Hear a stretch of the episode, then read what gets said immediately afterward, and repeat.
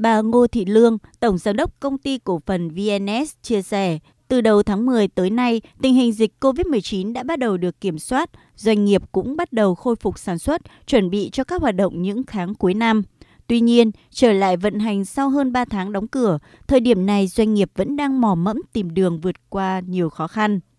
Hoạt động trong lĩnh vực may mặc thường phải sử dụng nhiều lao động, song nỗi lo thường trực hiện nay đối với doanh nghiệp là vấn đề thiếu hụt nguồn lao động. Ngoài ra, chi phí đội lên do phải test cho người lao động mỗi tuần một lần. Chi phí vận chuyển tăng gần như gấp đôi, nguồn cung ứng đứt gãy do một số bạn hàng chưa quay lại sản xuất. Những yếu tố này đã khiến doanh nghiệp đau đầu với bài toán cân đối tài chính. Chưa dừng lại ở đó, đặc thù của ngành thời trang là theo mùa vụ. Qua 3 tháng là đã qua một vụ, để khách hàng quay trở lại cần có một lộ trình. Trong lúc đó doanh nghiệp phải sống như thế nào là một dấu hỏi lớn khó khăn về nhân sự cho đến nguồn cung ứng cho đến các chi phí.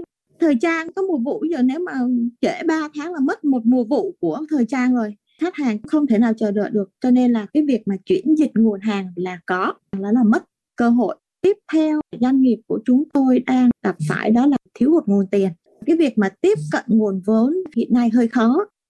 Tương tự, đối với doanh nghiệp của bà Nguyễn Thị Thanh Trà, Phó Tổng Giám đốc Công ty Trách nhiệm hữu hạn Masterbatch Việt Nam, thì hiện doanh nghiệp đang đau đầu với bài toán chi phí phát sinh tăng lên nhiều vì mô hình sản xuất ba tại chỗ với việc chi phí đội lên thêm khoảng 30%. Khó khăn lớn nhất lúc này là dòng tiền để duy trì sản xuất. Việc cần nguồn vốn để tái thiết lại các hoạt động sản xuất kinh doanh cho doanh nghiệp đang là nỗi lo thường trực của các doanh nghiệp trong bối cảnh hiện nay. Các ngân hàng tăng cái cái khoản mà gọi là dự trữ nợ xấu lên đồng thời giảm đi về cái phần mà lãi suất đó. Nó phù hợp nhất trong cái giai đoạn hiện nay. Chứ còn à, nếu không thì là không không còn cách nào khác. Có thể cho thêm những cái linh động hơn ví dụ thế chấp bằng hợp đồng thế chấp bằng cái cái lô hàng đó.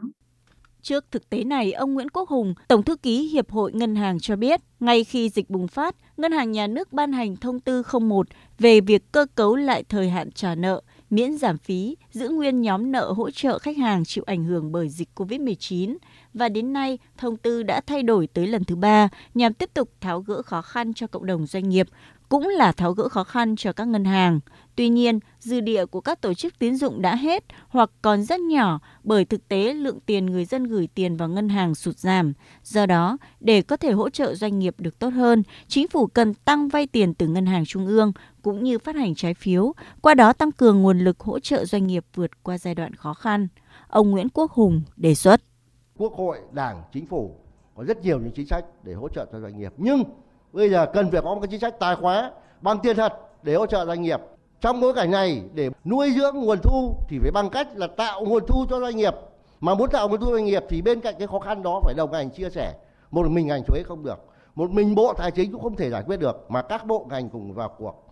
Các tổ chức tín dụng mà cho vay thì phải có cơ chế cho nó phù hợp Chuyên gia kinh tế Cấn Văn Lực, thành viên Hội đồng Tư vấn Chính sách Tài chính Tiền tệ Quốc gia cho rằng, trong bối cảnh khó khăn, các doanh nghiệp đang mong mỏi tiếp tục có những gói hỗ trợ lớn hơn về tài chính, dòng tiền tệ, làm bàn đạp phục hồi các hoạt động sản xuất kinh doanh. Do đó, đối với những chính sách hỗ trợ đã ban hành, cần được thực hiện khẩn trương, nhanh chóng, quyết liệt hơn – Dẫn chứng về còn một số gói hỗ trợ triển khai tương đối chậm, ông Lực cho biết gói cho vay trả lương cho người lao động với lãi suất 0% với quy mô ban đầu là 7.500 tỷ.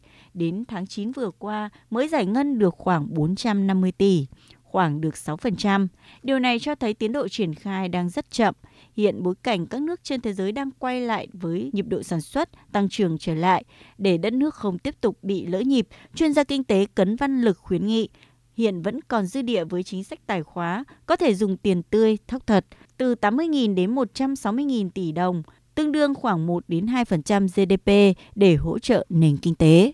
Chúng tôi cũng đã tính toán là nếu như chúng ta tiếp tục gói hỗ trợ tài khóa như vậy thì tác động như thế nào đối với lạm phát, đối với nợ công, đối với ngân sách nhà nước, tất cả chúng ta đều trong ngưỡng an toàn.